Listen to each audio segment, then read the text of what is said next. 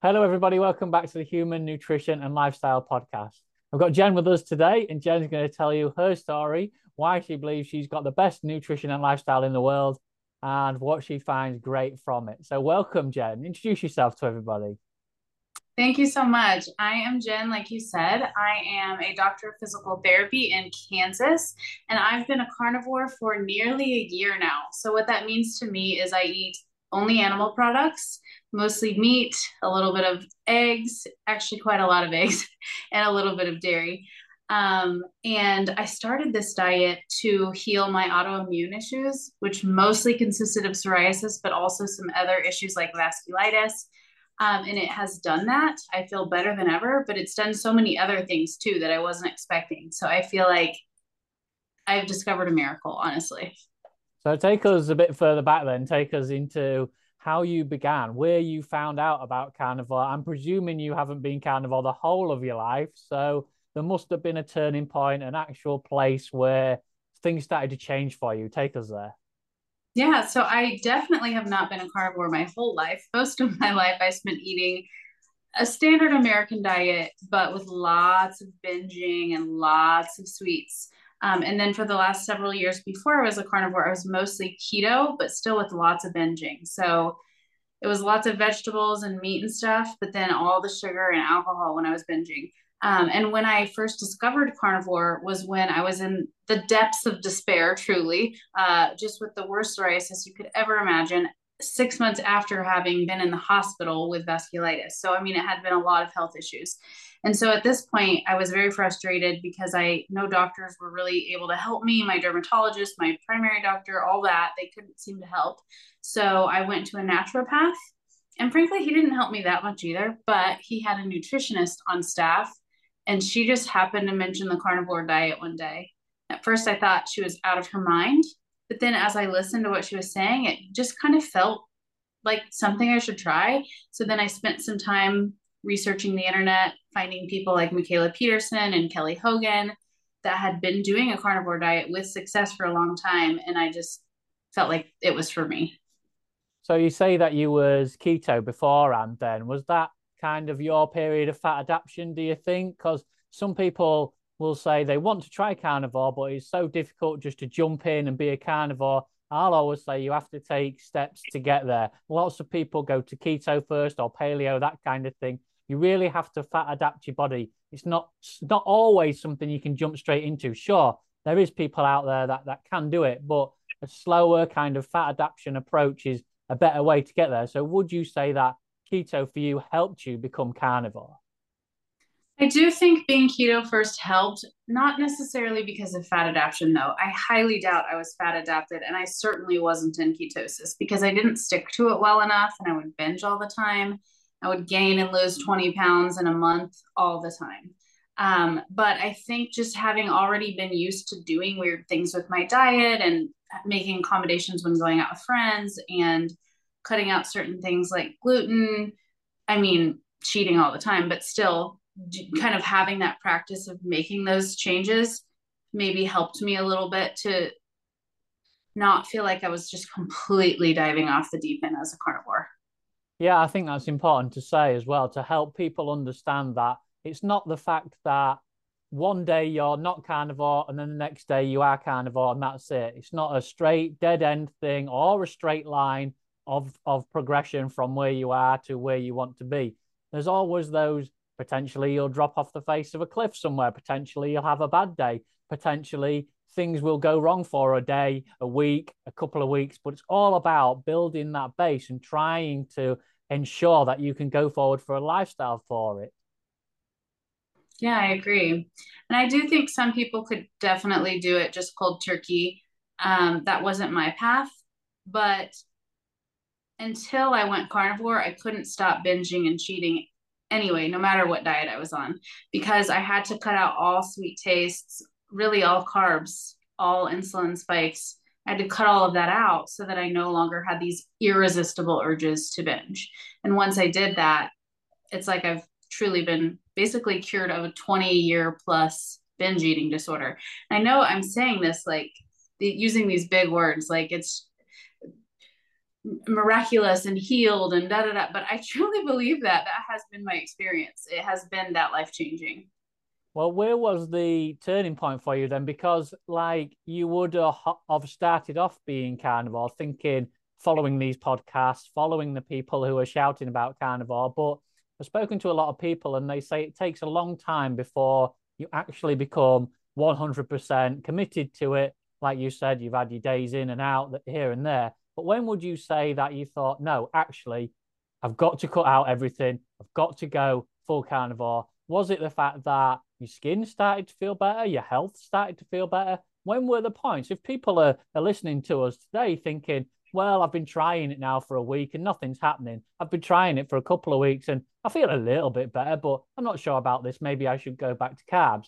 Maybe you can help people understand how long it takes and what sort of pointers you can give people to keep going with it. My story is a little bit complicated. So I'll share as much of that as I can to kind of explain. So when I first learned about the carnivore diet from that nutritionist, I completely dove right in, but honestly, probably too hard. I was almost doing more of a lion diet, like just meat and salt.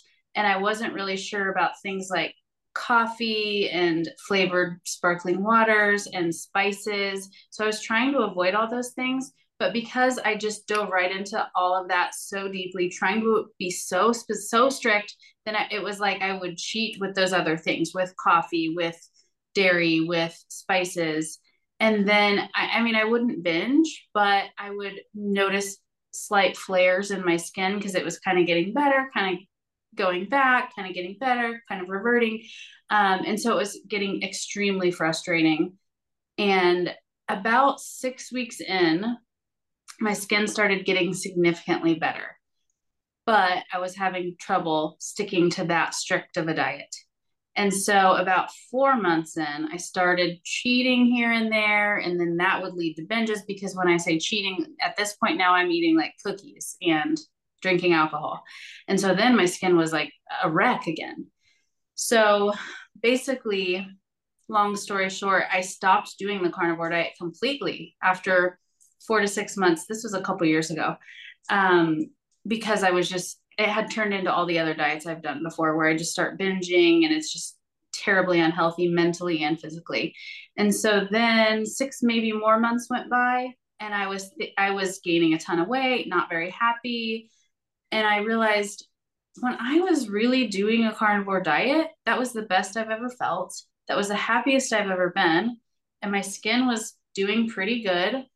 Um, but I don't think I can do a carnivore diet temporarily and kind of mess with adding things back and experimenting a lot. But I also don't think I can keep up a strict lion diet type of carnivore diet. So in February of this year, 10 months ago or whatever, is when I decided, nope, I'm going to be a carnivore now. I'm going to eat whatever animal foods I want. Um, I'm going to do kind of experiments with it and see how I feel. But it's there's no more maybe I can have a cookie, or maybe I can drink sugary alcoholic drinks, or maybe I can add this back in. Like those things just aren't food for me anymore. And so once I made that decision that I am a carnivore now, this is the way I eat, these other things are not food for me. I just truly haven't even had any more temptations. I have not spent one day, one meal eating anything that wasn't an animal product but, I have loosened the strings a little bit when it comes to like I'll go out to eat and get a steak that has spices that I wouldn't necessarily cook with. Or um, on occasion, like if I'm at the pool, I'll have like a LaCroix, which is a sparkling water with a flavored, whatever natural flavors. Um, but those are not very big cheats at all. And I just allow myself to do that from time to time. Yeah, it's great because I was going to say, what does carnivore mean to you? Because some people will say carnivore is just meat, water, salt, that's it other people will advocate for now and again, like you say, going out, having some spices. Or we've seen on social media, we've seen across all YouTube now that carnivores are adding in fruits and non starchy vegetables, honey, that kind of thing. So, is that something you incorporate into your nutrition? Do you believe that's something that can be in a carnivore nutrition? And what are your thoughts on that? My def- my definition of a carnivore diet is animal products only. So, and I don't even mean honey because I don't think that's an animal product. That's just like the bee what it's excreting or whatever, puking up. I don't know how bees make honey, but it's not it's not from it's not an animal. So um, I would say any meat, eggs, even dairy, even the dairy that has carbs. I don't really u- utilize, eat, or drink any of the dairy that has a lot of carbs, like milk or um, like cottage cheese. I don't do any of that, but I think if you wanted to, that that's appropriate. Um, so yeah, I'm pretty strict about it. Just meat, eggs, and dairy, and then salt. But I do drink coffee. I don't. Th- I think that coffee is not carnivore. It's just something that I allow myself to have. And um, yeah, I definitely don't include any kind of fruits or vegetables. And you know, I'm not here to tell people what they should, what they can and can't do. If if they can thrive on a carnivore diet, adding in fruit and vegetables, and they are meeting all their goals and their health is great, like awesome for you. For me, if I were to add in those sweet tastes, um, that's going to create binging issues for me. And also, I know from my experience as a keto person eating a ton of veggies that that was when my skin was the worst. Now, I can't exclude for all the binging I was doing too, but I feel like the veggies had something to do with that. So for me, it's just not worth it with the with the plants. Yeah, I always ask that question because I think carnivore means something different to everybody, and I, I truly believe it should as well. Because I think there's plenty of people out there who, like yourself, do have things that they're battling in the background, like skin complaints or digestive issues and things like that, and they really have to stay on top of that. But along the way, we kind of worked out that a carnivore style nutrition is optimal for human beings, especially biologically. That's what our body wants. It wants all the nutrition from a carnivore diet. So if you can have that as a baseline, and then there is these people out there that can add in fruits and some veggies and and honey and, and whatever they want. But you must understand that they've experimented with that and, and it works okay for them. So that's their definition of the carnivore diet. They're still very much animal based, as it were um, very much getting all their nutrition from the animal produce. So, although we say carnivore, there can be adaptations of carnivore. You don't necessarily have to be the strict meat, salt, water, and that is it. But what you do have to do is listen to your body. And I will always say to people, make sure you go to meat, wal- meat, water, and salt first. Be 100% carnivore, and then you can build from there. It's no good saying I'm going to be carnivore and I'm, I'm, I'm going to have fruits and vegetables because you'll never know what you feel like or what your body actually does on just 100% carnivore. And I believe that's kind of what you're saying you've done. You've still incorporated the coffee in there. It doesn't cause you a problem. So your version of carnivore is to still have coffee in there, which is perfectly fine. And lots of people do that. I do that myself. so it's perfectly fine. But before before you became carnivore and before even when you was keto beforehand, was you doing exercises then? And do you believe that you can still perform doing exercises even without having such amount of carbohydrates in your nutrition? Yes, I was always sort of hit or miss with exercise before I was a carnivore. I would get really motivated and exercise a lot, lose a bunch of weight, and sort of achieve my optimal body. And then I would start binging and then not feeling like exercising and put on a bunch of weight. It was always this thing where it's like, well, I already cheated on my diet today. I'm definitely not going to the gym. So I had a lot of those days. Otherwise, I guess I would say I was pretty consistent with exercise. And then when I first went keto, I didn't have too much trouble with exercise from the energy standpoint, but some like I, I didn't have much energy for longer duration cardio, like riding my bike for 20 miles or something like that. I could do it, but it was it was more difficult. I could notice a difference.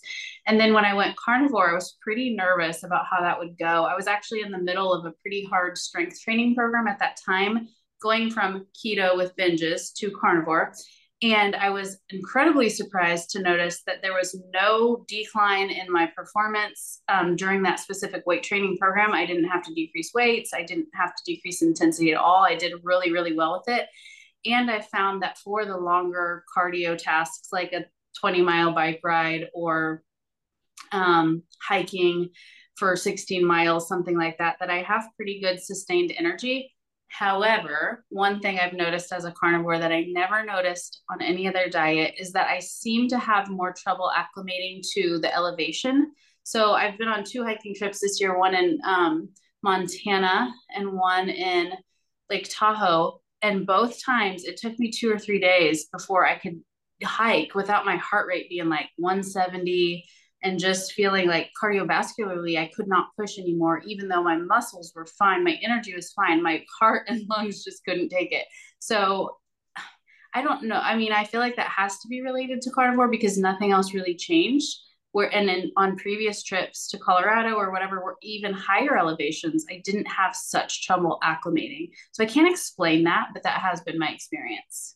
Yeah, that's so interesting to know because I've not come across that before. I've not heard that before. So that's perhaps something different to dive into with it with the research to wonder why that could affect uh, you know altitude could affect that. Perhaps it's something to do with blood flow. I don't know. Just guessing. I've not heard that before. But i have worked with lots of athletes in the past and we do kind of work out that endurance increases uh, like like you say and strength tends to increase by being more animal produce based being more on a carnivore style nutrition um, but also that comes along with that, that athletes tend to be scared of, and even people in general tend to be scared of, are periods of not eating. And you'll hear it out there. People say about fasting and they fast a certain amount of hours.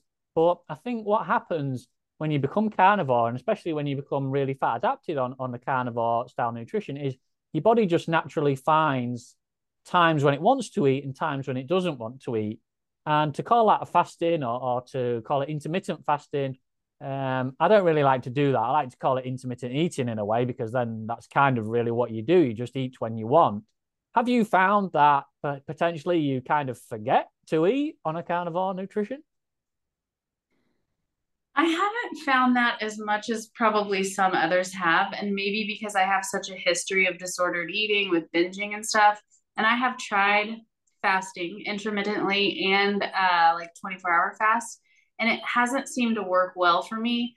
Um, I've uh, with intermittent fasts, I've been really lethargic basically every time I've tried. And with uh, the 24 hour fast, I did it and I was so excited for myself. And then I felt a little bingy. Now, I didn't eat any non animal products, but I was definitely overeating carnivore foods.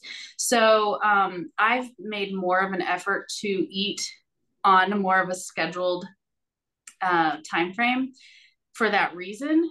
But I definitely, now that I've been doing this almost a year with no cheating or anything, I definitely start to notice that I'm not really always hungry when I'm eating and thinking about, you know, I'm being very gentle with myself about it, but I need to start really paying more attention to those cues and and being okay with skipping a meal if I'm not hungry uh, knowing that I will be able to eat whenever I'm ready. There's no restriction placed on me, but uh, just being able to be okay with not eating when my body doesn't need those extra calories. So that's still a work in progress for me. No, I think that's really something good to touch on because I've talked about fasting a lot and people always ask me about fasting and they think it's something they have to do and it's not. You know, if, if your nutrition's spot on and you want to eat three meals a day, you can quite happily cope with eating three meals a day. You're not overeating, you're getting the right amounts of all your macros, your fat,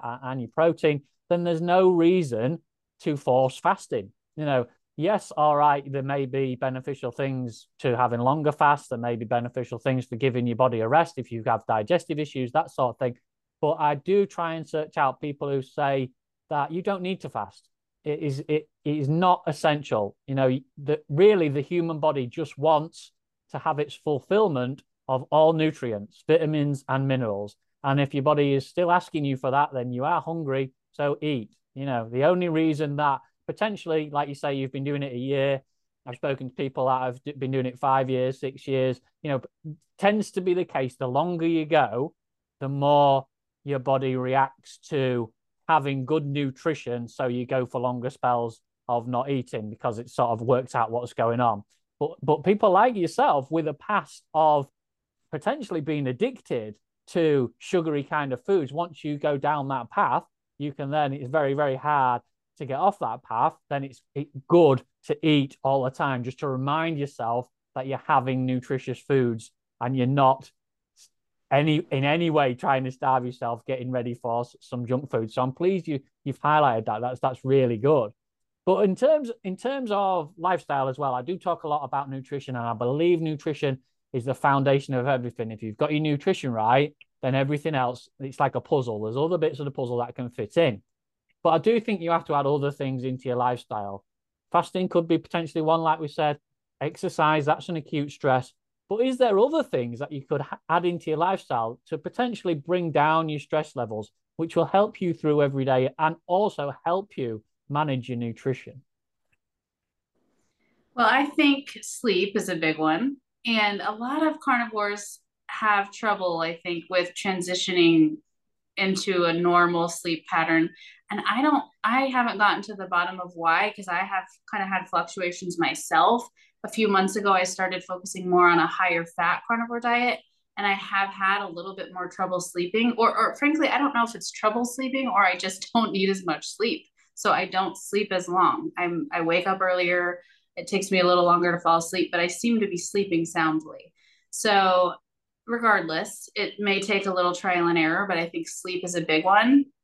I think um, having being able to maintain social relationships, which includes going out to eat and going on vacations and being able to do those things and still be maintain your carnivore diet, but have those joyful activities in your life. I think that's really important too. If you're just a carnivore recluse in your home so that you can get everything perfect with your diet, to me, that's not a very satisfying life. So, those two things in particular, aside from the exercise, which you mentioned, of course, I, I think that is a definitely underused tool in the carnivore community. And I, you don't have to exercise to be healthier on a carnivore diet. You'll be healthier anyway. But I think if you want the full benefits, exercise is a must. Yes, definitely. Yes. And I'm pleased you touched on sleep because it's something that people often say when they are first transitioning. You, you'll find within the first few months that people will complain about sleep. And the one thing I kind of pinpointed it to a little bit is when you're eating. If you if you're eating a high fat or a high protein meal quite close to the time when you're wanting to go to sleep, then it is very hard to get that sleep because your body's busy digesting all the food. So I will always say to people, try that first. You know, that's your first step. Potentially eat more earlier in the day, not close to your bedtime, not close to when you're wanting to be going to sleep, and then that that can be helpful. But but you are right; it is something that over the period of time just becomes better. I think your body just adapts to the fact that it needs to digest the, the food before you head off to bed. So it does become does become better.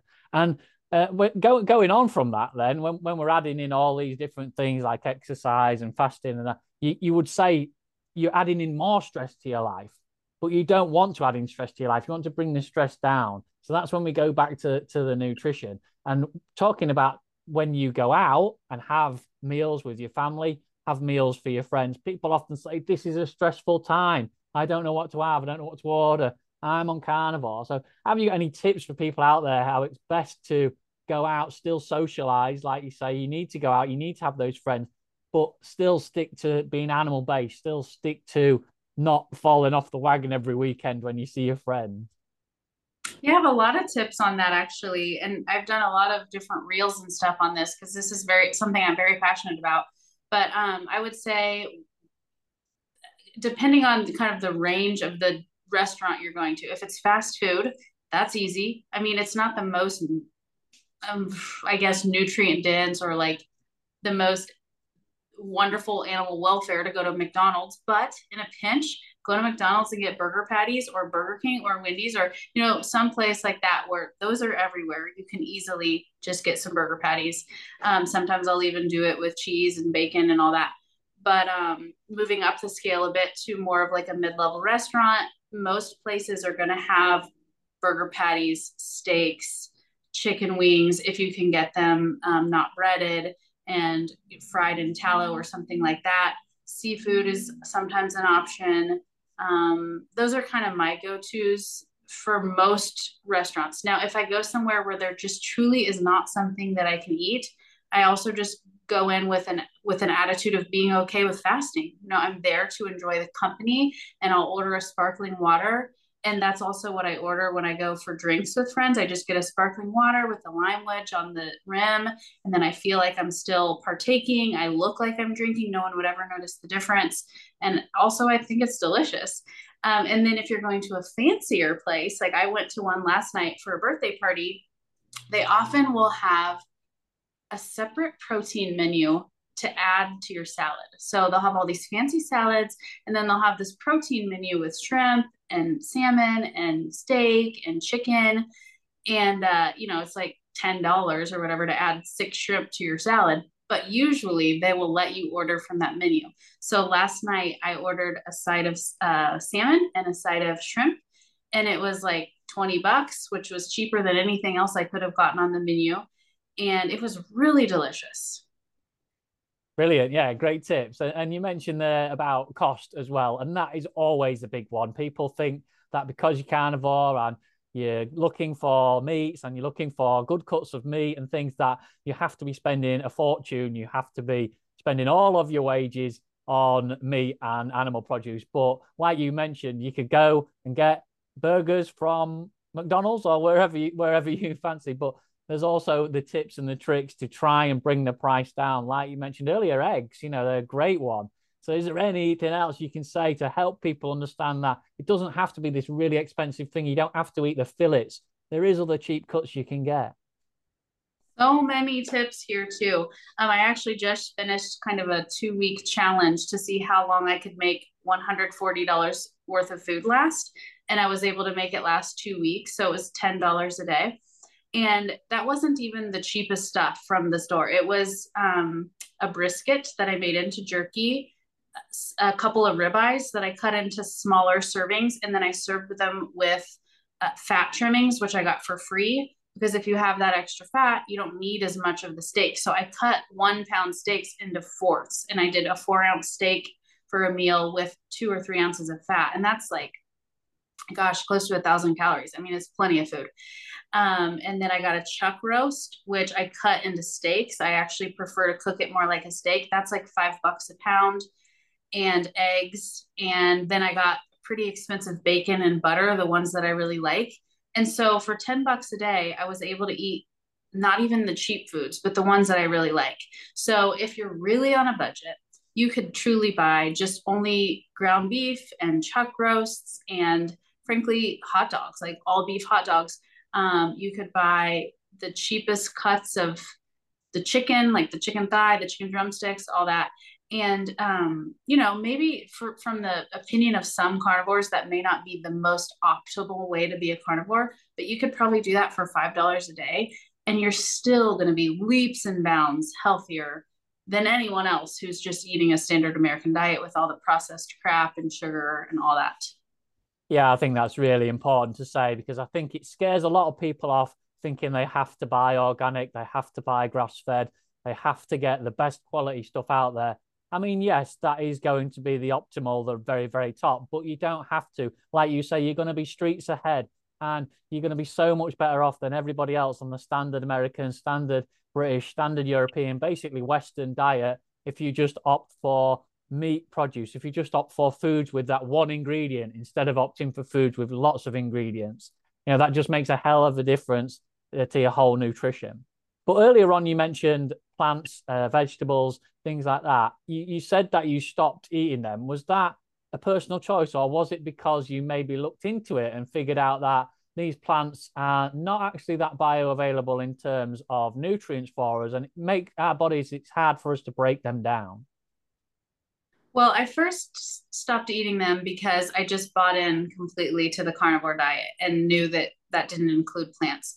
But then as I started to learn more about it from people like Dr. Anthony Chaffee and Dr. Ken Berry, people that I really respect and know what they're talking about, learning about the bioavailability, like you mentioned, and learning about anti nutrients, and then also just kind of remembering how my body was when I was just eating, you know, a giant bag of broccoli with a meal. And so I just, I no longer believe those things are healthy. And I know that that is not the traditional held belief, in at least in the United States. Um, but I just, I, I, if people eat them, fine. But I, I don't know. I feel like I'm stepping on toes here, and I like to be nice and inclusive. Yeah, you can step on as many toes here as you like. For you anymore, I, I think I don't. I wouldn't go so far as to say that they are poison. Like I think sugar is poison, but I don't think that they're optimal in any way. No, I mean you you can say what you like on my podcast because I don't like plants. So, but uh, but the, the really the reason is that most plants are carbohydrates, and when you break it down, carbohydrates are not essential for human beings. We don't need carbohydrates. The only thing that goes along with those carbohydrates in plants are chemicals that our bodies don't recognize. So every time we eat particular foods, we break them down into chemical form. That's how we get our energy. And when we break animal foods down into chemical form, we can use those particular molecules to make our own energy. When we break down plant chemicals, plant molecules, we have to convert them into something else, an animal molecule, so we can use it. So it just takes far longer to go through all the process of getting any particular energy from these plant foods, which makes them not bioavailable, which by the time we've got anything from them, they've passed through our digestive system and we've got rid of half of it anyway. So You know, the plant foods, if you're trying to get any sort of nutrition, any sort of protein, fats, anything good from them, your body just is fighting an uphill battle. I mean, there is people out there that do it better than others. I'm not saying you can't get anything from them. Yes, you can get perhaps a little bit from them, but it is by no means anywhere near what you can get from animal produce. You can just get everything in a far better bioavailable animal produce form from meats and foods that we have ourselves made of. so there we go. But I always like to get the opinion of people, especially stoic carnivores. How is this nutrition sustainable? Because people will say to you, and earlier on you said it yourself, you tried it a few years ago and then come off it, and now you back on it. So is it actually sustainable for a lifetime, or is it something that maybe we have to go to now and again and come off and then go on again? Or is this something that we can really stick to? Well, I strongly believe that it is sustainable for the long term, for the length of your life, but you have to do it right. And doing it right may be a little different for some people. For me, doing it right is not forcing myself to fast, not forcing myself to necessarily cut out everything besides meat. So I need to be able to also have eggs because I tolerate them well. I currently gave up dairy for 30 days and it's going okay, but I'd like to be able to add it back in just for a little bit of variety.